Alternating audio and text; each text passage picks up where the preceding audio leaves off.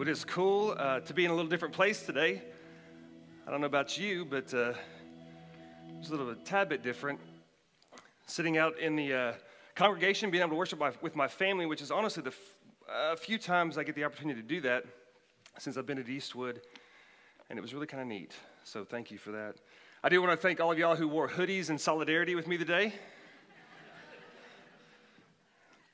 Me giving some of you, especially you students, a reason to not have to dress up for big church today. So uh, you're welcome in that regard.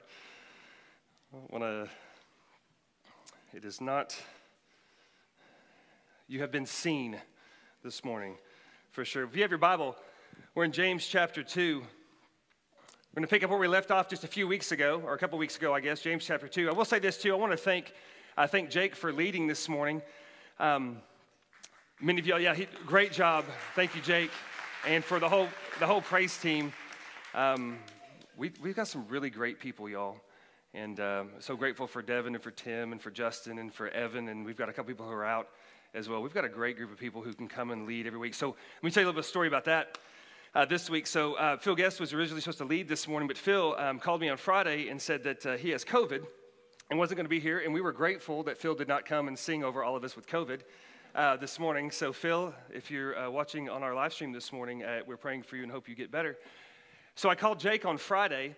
On, on his, he's coming back from the beach. I called Jake on Friday um, after Phil had called me, and I said, "Hey, man, would you be willing to lead this uh, lead worship this morning?" He's like, "Man, I've got your back." And I was like, "This is going to be awesome." And so uh, we actually came up with songs and got the song list together after we've already had one song list. And then all of a sudden, uh, last night, I'm uploading the new song so the praise team could come and, and, have a little bit of time to to prep for that, and they came this morning, and and uh, I just were able to uh, really just be able to lead us in worship, and I'm just super super grateful that. Um, we can make a phone call. Although I will say this, I was a little bit nervous this morning that um, since Jake was coming back from the beach, that he was going to give me a call this morning and say, "Hey, man, I've got COVID as well," and then it'd have been the Will Show, doing it all.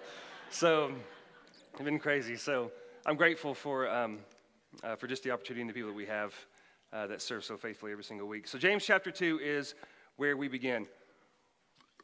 This morning, and picking up from the last couple of weeks, so we have been talking about, been working through the book of James, and we, so we're working on James chapter 2, going to pick up there.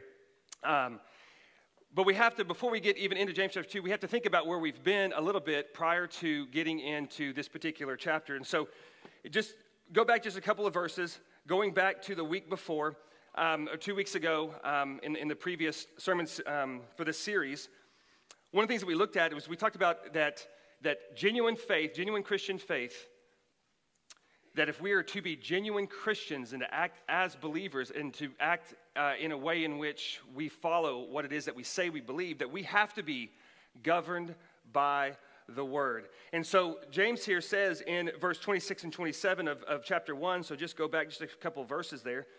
He says, If anyone thinks he is religious and does not bridle his tongue but deceives his heart, this person's religion is worthless.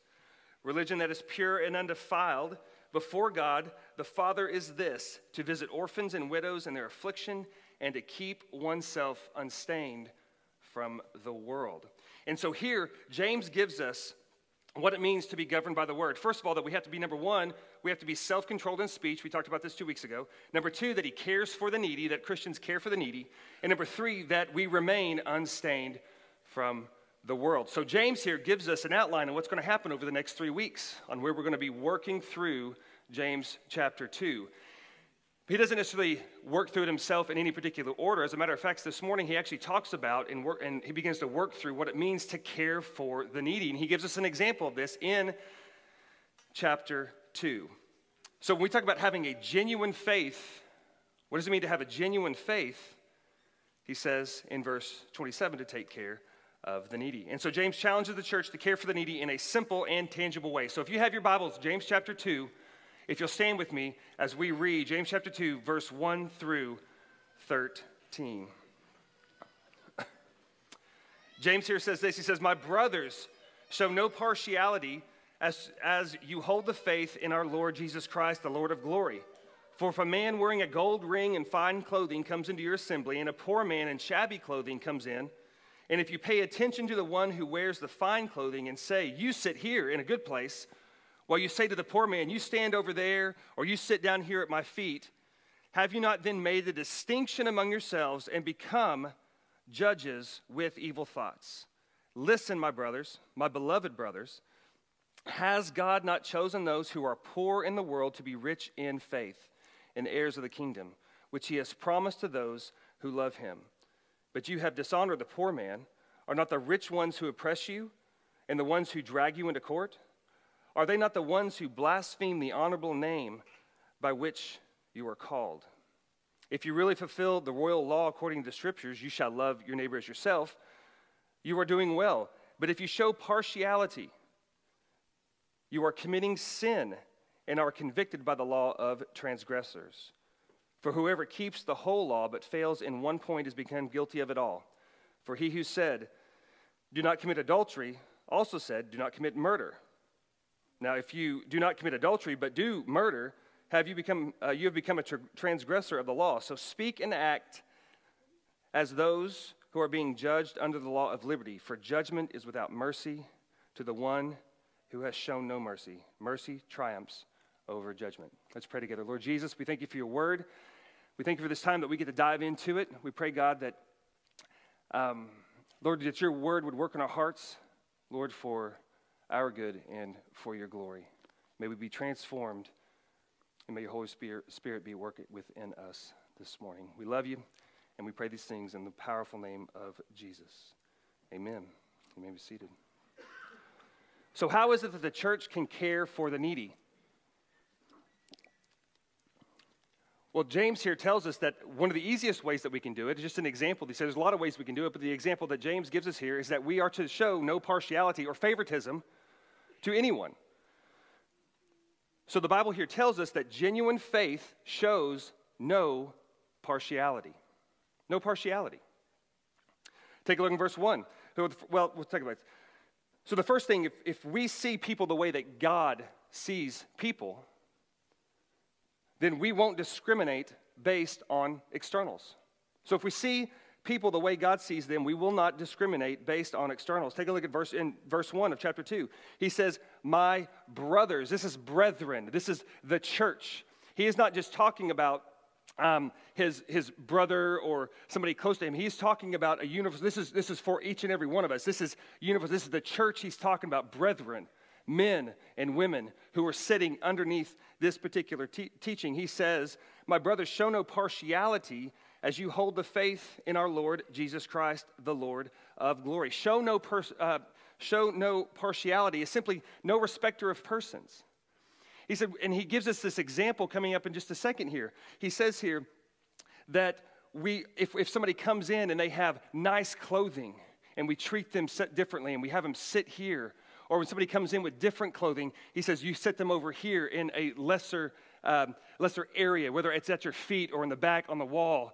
And we, we, we, begin, we begin to treat people differently by the way that they look with their external appearances. This word here for partiality it simply means the acts of partiality, showing this is a broad spectrum of applications. It's not just clothing. It's just it's about everything. How is it that we treat people? Are we more partial to certain people than others based on external appearances? The word literally means to receive the face, to make judgments about people based on their external appearance. In other words, James here is saying that discriminating against people is inconsistent with genuine faith in Christ. Now, remember, James is one of my favorite books. James is a, is a great book. It's one of my favorite New Testament books. Why? It's because it's like application, it's like Christianity applied. It's like, how is it that we prove and we show the world and that we really truly believe in Jesus and we truly um, believe what it is that we read? Is because we put it in action.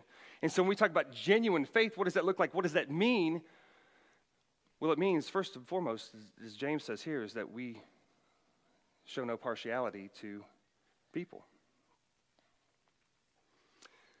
There's a good possibility James is drawing on Leviticus chapter 19, verse 15, where it says, You shall do no injustice in court, you shall not be partial to the poor or defer to the great, but in righteousness shall you judge your neighbor. He continues in verse 18. It says, You shall not take vengeance or bear a grudge against the sons of your own people, but you shall love your neighbor as yourself. So, how is it that we love our neighbor as ourselves? Is we show no partiality. We don't show any favoritism. In verse 2, James continues, he says, For, for this indicating that James is giving an example of what it means um, by showing partiality. Again, he says, if this hypothetical situation, if a man wearing a gold ring and fine clothing comes into your assembly and a poor man in shabby clothing comes in, what do you do? And if you pay attention to the one who wears the fine clothing and says, You sit here in a good place, with a poor man, you stand over here and you sit down at your feet, you have not. Have you not made then a distinction among yourselves and become judges with evil thoughts? I think we've all been there at some point. This feels like a lot like middle school to me, right? How many of y'all loved middle school? Let's be honest with one another.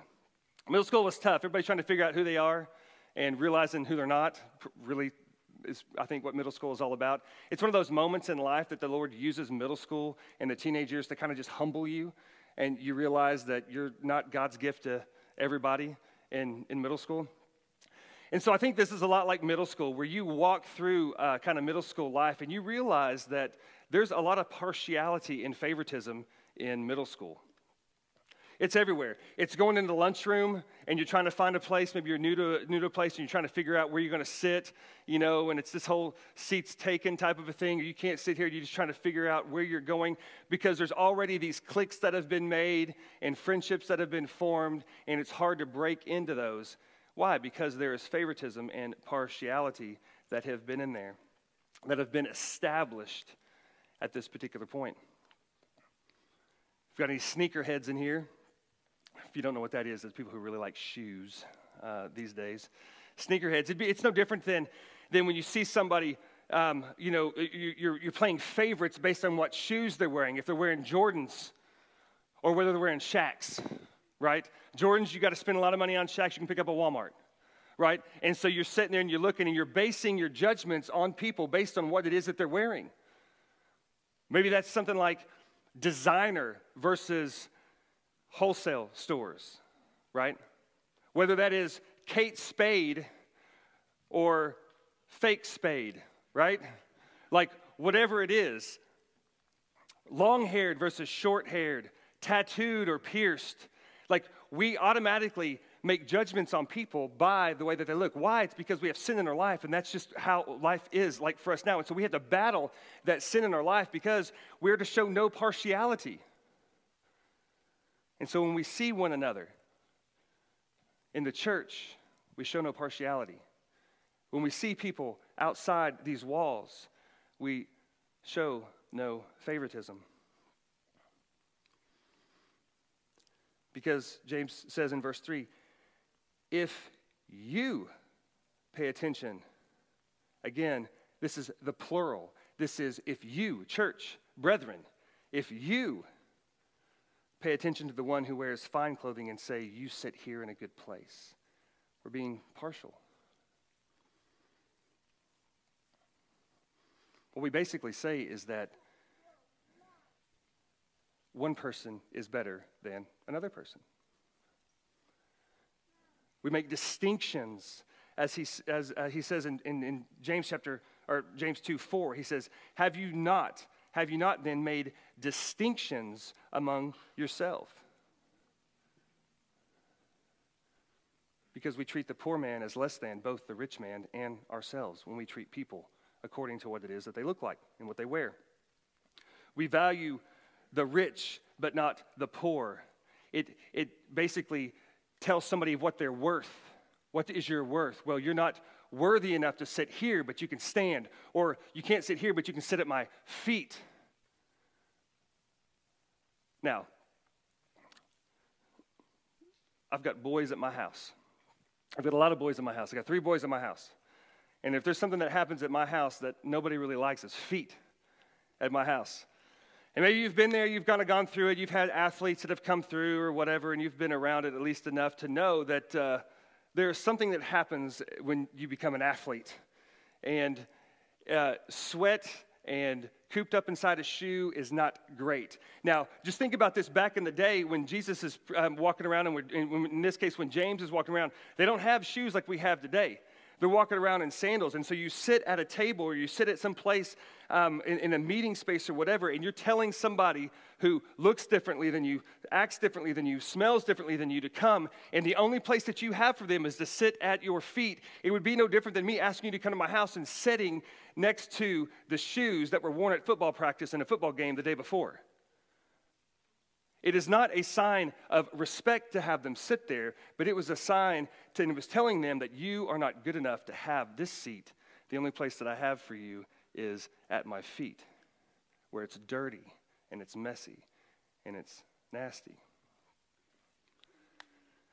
It says that we value these certain people, but we don't value these certain people. Then he says that what we've done is we have judged with evil thoughts.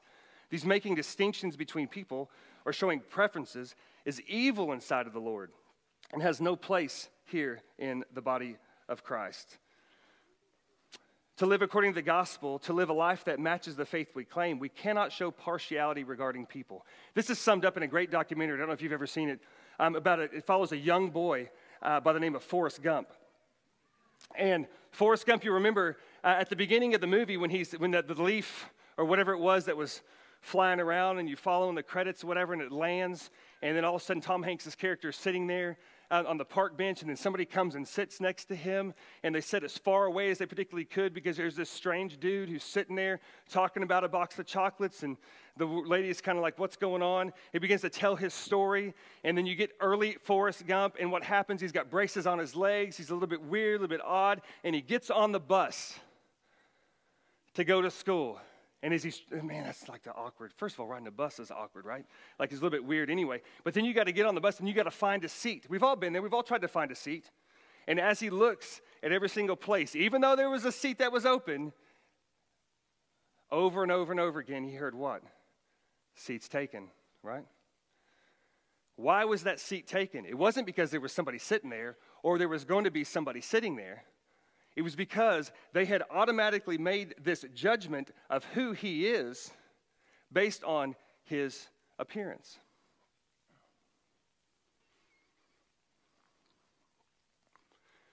One of the biggest issues before us in this day, um, and we've seen it um,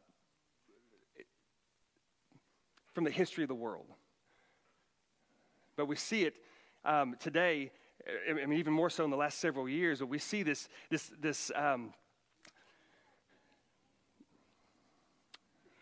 know, this, this highlight upon a racism in our, in our country. And when we sit there and we make distinctions between people solely upon external things, the color of their skin, it's an effect that's happened all throughout history since man was uh, placed on this earth and God created, like all of that stuff. I mean, every, the history of the world until Jesus comes back, we're going to deal with it. It's something we have to deal with. But when we sit there and we say, listen, we're not going to like somebody or we're going to discriminate against somebody because of the color, color of their skin or how they look, you don't have to be black. You can be white. You can be Cuban. You can be Asian. That's a Will Smith song, by the way, if you want to look that up. All those different things. It doesn't matter what you look like. If we are discriminating somebody based on the color of their skin, we are not doing and not being a church of genuine faith. Because God sees all human beings as made in His image. Whether you're rich, whether you're poor, whether you're black, regardless of what ethnic group you toss in there. Every one of us is created in God's image. And so for us to show favoritism to one, all racism is, is showing favoritism to one group of people more than another. It's just the extreme of it. And so when we sit there and we think about how we treat people and how we love people, and we want to love people well, to, to love people the way that God has called us to love people, we cannot discriminate because of the way in which someone looks. Because they are, in fact, created in God's image. So if we have a genuine faith, we're going to see people the way God sees them. We won't discriminate based on externals. But we also we will see the hypocrisy of discrimination. Listen, in verse 5, James here writes, he says, Listen, this is an imperative. This is like when you're snapping your fingers at your kids and you're saying, I need you to listen to me. Don't hear me. Don't just hear me, because my kids hear me a lot, right? They hear me all the time when I'm saying, we need the dishes done, you know, and then they hear me the fourth time, dishes done. And then finally, I've got to get up almost in their face and shake them and just say, what? I need you to listen to me. This is when Jesus says, He who has an ear to hear, let them hear. This isn't just like, oh, what's going in and out? Like, no, it is listen to the words that, I'm, that are coming out of my mouth. Some of y'all just thought about rush hour. I know you. It's an imperative. It's an imperative. He says, Listen to me. I'm about ready to tell you something. And then he says, Has not God chosen those who are poor in the world to be rich in faith and heirs of the kingdom? Has not. There's a bit of sarcasm in here. This is when I tell my kids, Have I not told you to do the dishes? This is the 15th time. The next time's not going to be fun. We're going to do it together. And this is going to be a lot of fun, right? This is the idea. It's a tad bit of sarcasm here because he's saying, Have, has not God, has not God, has he not chosen the poor to be rich in faith and heirs of the kingdom? The poor. They're materially poor, but James here is pointing out the fact that God has chosen the material poor to be rich in faith.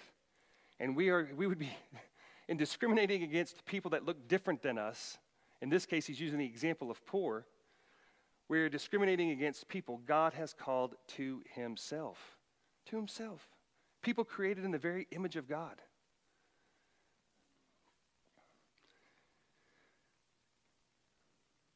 says, God has, not, has God not chosen those who are poor in the world to be rich in faith and heirs of the kingdom, which he has promised to those who love him?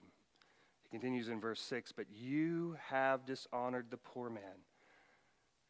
Are not the rich ones the ones who oppress you and the ones who drag you into court? Isn't it funny how we can be, we can, we can talk, we can dog somebody outside these walls and whoever, I mean, we can just, we can hate them almost cuss them because of the way that they, they've either treated us, but because they have an elevated status in the world, they step through the doors and all of a sudden the world changes and you, we kind of elevate them because of who they are. When I was serving in uh, Owensboro, First Baptist Owensboro, um, uh, one of the coolest things happened uh, when I was there. Um, I got to uh, say that. I'm going to say it, and you're going to be like, that's a terrible thing to think is cool. Um, so um, we had a, a former senator um, um, from Kentucky who, Senator Ford, was a member of First Baptist uh, Owensboro. And so when Senator Ford passed away, they had his funeral at First Baptist Owensboro. It was the coolest day in the world.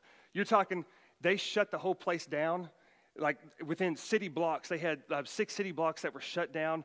Um, that we had to go through um, metal detectors to get into work on the day of his funeral. They searched all of our bags. It was pretty cool. But then I found out I was a prisoner in my office trying to work because I couldn't go anywhere because they had, they had policemen down the hallways on every hallway to make sure that nobody came in. Why? Is because the current, the sitting vice president of the United States and a former president were flying in to be a part of the service. Both of those men spoke from the platform at First Baptist uh, Owensboro. It was like the, the coolest moment in the world. And I'm grateful to have served, and, and the pastor I served under was, was, was, a, was great, and he had the opportunity to, to, to be on the platform with those, those two men, and it was a great opportunity for him to share the gospel with, with a sitting vice president and a former president of the United States. Like, how, who gets that opportunity outside of Billy Graham? right? Back in the day. Like, you don't have those opportunities. But one of the things I loved about my pastor, his name was Paul Strahan. Paul Strahan, um, he treated everybody like they were just everybody. It didn't matter. He could have treated those two men as an elevated status because of who these men were in the eyes of the world. But my pastor sat there and he treated them like a man, like they were just men because they put their pants on the same way that he put his pants on. Like they're just dudes. And he did not elevate them why? Because he looked at them and he saw both of these men as men who were created in God's image, uh, regardless of what they had achieved in life. He treated those men with respect because he saw them in the image of God. The same guy who did that was the same guy who every Thursday would sit down um, with people who would come in for benevolence. That, that funeral happened on a Tuesday. And on Thursday, that same man who had been with these two great men have achieved so much success was the same guy who was sitting down and praying with people who were coming in who couldn't afford their light bill. It was the same man. Because why did he do that? Because he saw everybody. He saw everybody as created in God's image, and he did not discriminate against the poor because they had nothing to offer.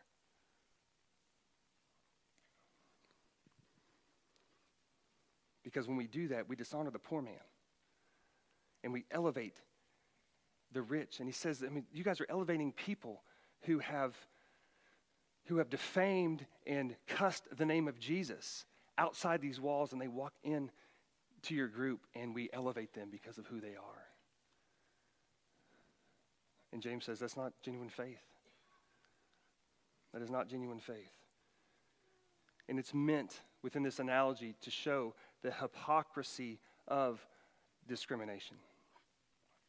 So if we see people the way that God sees them, we will treat people as if they're in God's image. But we also treat others with the same mercy that we desire. Verse 8, James Wright, again, it's a conditional. He says, If, if you, plural, if you show partiality, I'm sorry, if you really fulfill the royal law according to the scripture, you shall love your neighbor as yourself. If you really fulfill the royal law, what is he saying the royal law is? Well, he tells us right after that, you know, according to scripture, that you shall love your neighbor as yourself. This if is a conditional action. If it is something that you are going to do, if you're going to have genuine faith, then what does he say? You shall love your neighbor as yourself. Now, if you've been a Christian any time at all and sat in a church service any time at all, if you're not a believer, here this morning, this should be easy for you to connect some dots with what Jesus had to say in Matthew chapter 22. In verse 37 through 40, he says that we are to love the Lord your God with all of your soul and with all of your mind. This is the first and greatest commandment. And the second is like it to do what? To love your neighbor as yourself. And all the law and the prophets hang on these two commands. So we treat people, we treat others with the same mercy that we desire. He says that we are to love like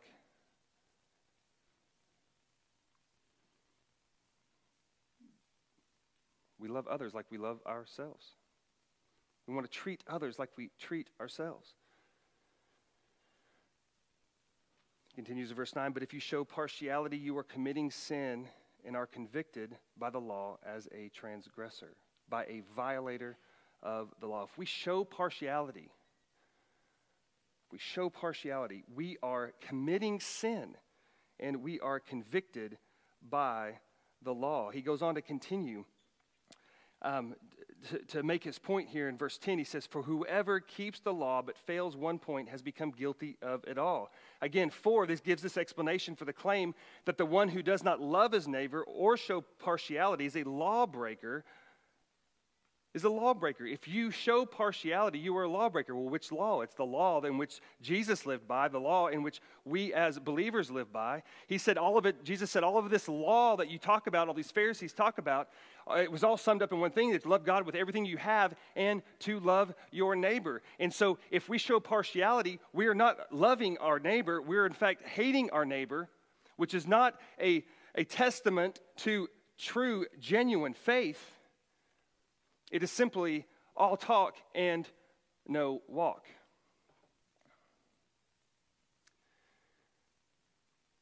He says that if we are to break one point, we have been guilty of it all. If we have broken one law, we're guilty of it all. He says, he continues on in verse 11 For he who said, Do not commit adultery, also said, Do not murder.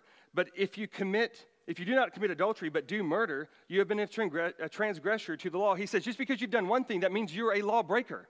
Just because you say, Oh, I've never committed adultery, but that I have murdered somebody, you're a lawbreaker, or vice versa. I've never murdered anybody, but I've committed adultery. We are still lawbreakers. Why? Because we've not loved somebody as we have loved ourselves.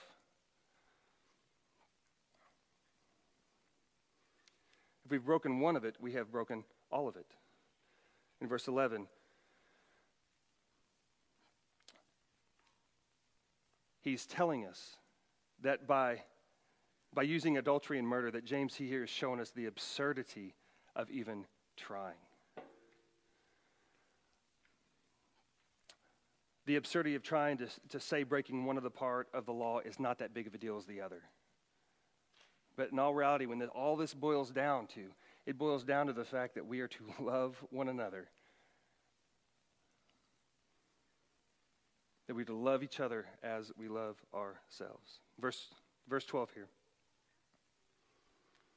So speak and so act as those who are being judged under the law of liberty.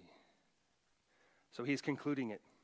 All of this, all the things that he said, on how it is that we, we should treat the poor, he, he comes to this conclusion. He says, So, all of this stuff that I've just been talking about comes down to this speak and act. This is, this is indicating an, a, a, habitual action. It's something that we do out of habit. It's like brushing your teeth, right? When you were a kid, and I, listen, we struggle with this in my house too. Um, how many times when you were a kid, or how many parents out there have you had to tell your kids to brush your teeth? You know, when you give them the morning, brush your teeth, go to bed at night, brush your teeth. You got something in your teeth, go brush your teeth. We do it all the time. Why? It's because we're trying to form a habit. We want, our, we want our kids, when they finally launch and they get out from underneath us, we don't have to call them every single day and go, hey, did you brush your teeth this morning? You know, I know you're a junior in college, but just want to let you know. You know, you know, like we want this habit formed. And so this speak and act is indicating habitual action. These should be things that are identifying actions of believers. So speak and act as those who are to be judged under the law of liberty.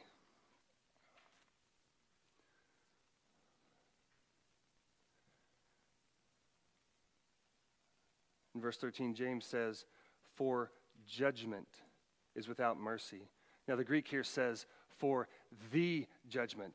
There's an article there, the judgment. Not just judgment, like judging others. We're talking about the judgment. This is end times, this is end of days. For the judgment is without mercy to the one who has shown no mercy. There'll be no mercy in judgment if we have not shown mercy. If we've not shown compassion to people, there will be no compassion toward us. Because mercy or compassion triumphs over judgment. We see that throughout the pages of the New Testament with Jesus is that mercy trumps judgment. We see that on the cross, right? Because we have put our faith in Christ because of what he has done for us on the cross, i.e., going to the cross, dying for our sin, taking the penalty that we deserve, we will not receive judgment. Christ already received the judgment on our behalf. And because we will not receive that mercy, the, the, reason why we won't receive the judgment is not because of anything that we've done, because Christ had compassion upon us. He had mercy upon us.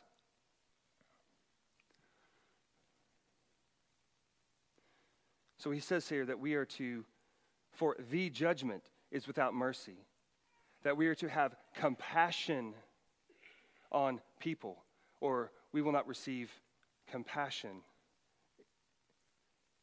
in judgment.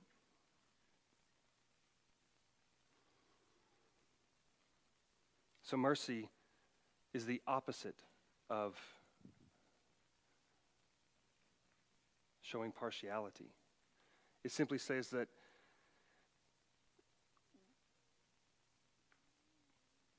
mercy, that showing mercy, if we do not show mercy, then there is no evidence that our life as believers has been changed. Nothing. There's nothing.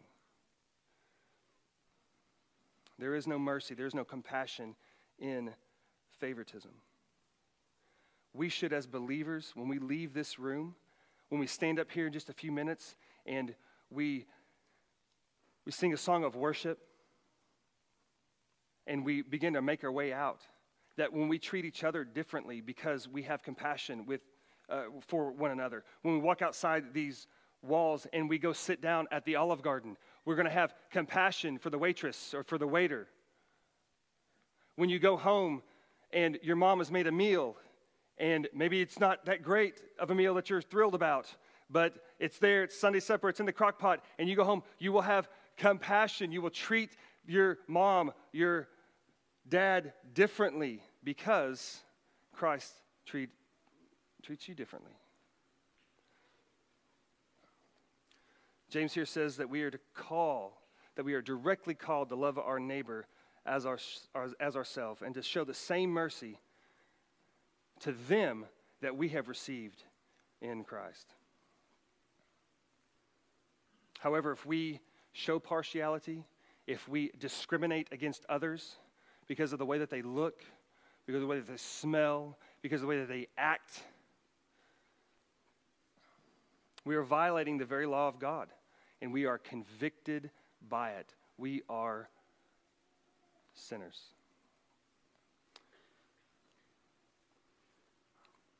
However, because we've been changed by God, we've been shown mercy. The gospel itself, the good news, what Jesus has done for us, it's a, it's a level playing field. It levels the playing field. Because all of us in here, we are in need of the gospel. We are in need of mercy and of compassion. And so we sit here and we think that as we walk in, that, that, that um, we tend to think that, you know, we don't need the gospel every single time we walk through the door. The gospel is just for salvation, but it's not. The gospel is the thing that continues to transform us every single week into the image of Jesus. And so it levels the playing field. It tells me first that I'm a sinner, and second, that I need a Savior. It's the very same thing that the gospel is the very same thing that I needed when I was 16 years old, sitting at a Billy Graham crusade. And he's in, in, in, I don't know who was preaching or what was even being said, but I remember that at that moment I needed the gospel. And, and, and I was transformed forever by it. Why? Because I realized I was a sinner and that I was in need of a Savior. And if you're here this morning and you do not have a relationship with Jesus, I can tell you this with all certainty is that you are in fact a sinner, as I am a sinner. And you are in need of a Savior. You're in need of a Savior. Church, we must live a life changed by grace and mercy that we've been shown. And let me tell you, there is no better time for us to be, to be a church who shows grace and mercy in a world than there is now, where there is no grace and there is no mercy in the world. And we could stand and we can, if, if we stand and we live for Jesus and we live a life that is merciful and compassionate toward people, we will stand out amongst everybody else. There's not a better time to do it than now. It is not hard to look like Jesus, for people who want to live by his word, we will stand out. It's not an issue. You're going to stand out because take a look around. The world does not live and doesn't desire or have a desire to live in which in a way in which the Bible tells us how to live. And to stand out. No better time to stand out now. And how do we do that? We do that by loving one another. But maybe you're here today too, and you don't have a relationship with Jesus. And a lot of the reason why is because you walk into churches just like this, into rooms just like this, and you've been discriminated against for whatever reason. For the way that you look, for the way that you talk. Churches have hurt, have, have caused hurt because of that. Well, that's not the way that God intended. That's not the, that's not the plan God had. God's plan is that every single believer loves as we would want to be loved. Because you are made in his image, just as I am made in his image.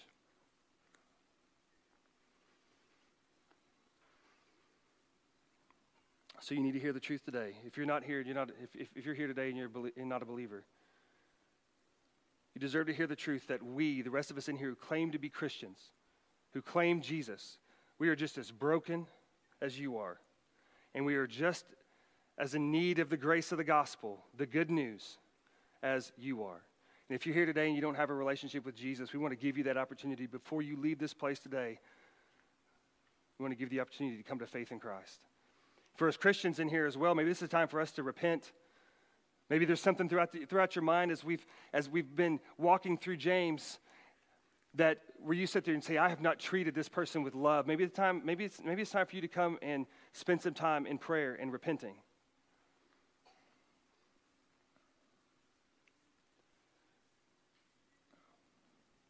But this is your opportunity. If you're here today and you've never come to faith in Christ, do not leave this place today without coming to faith in Christ. So let's pray together.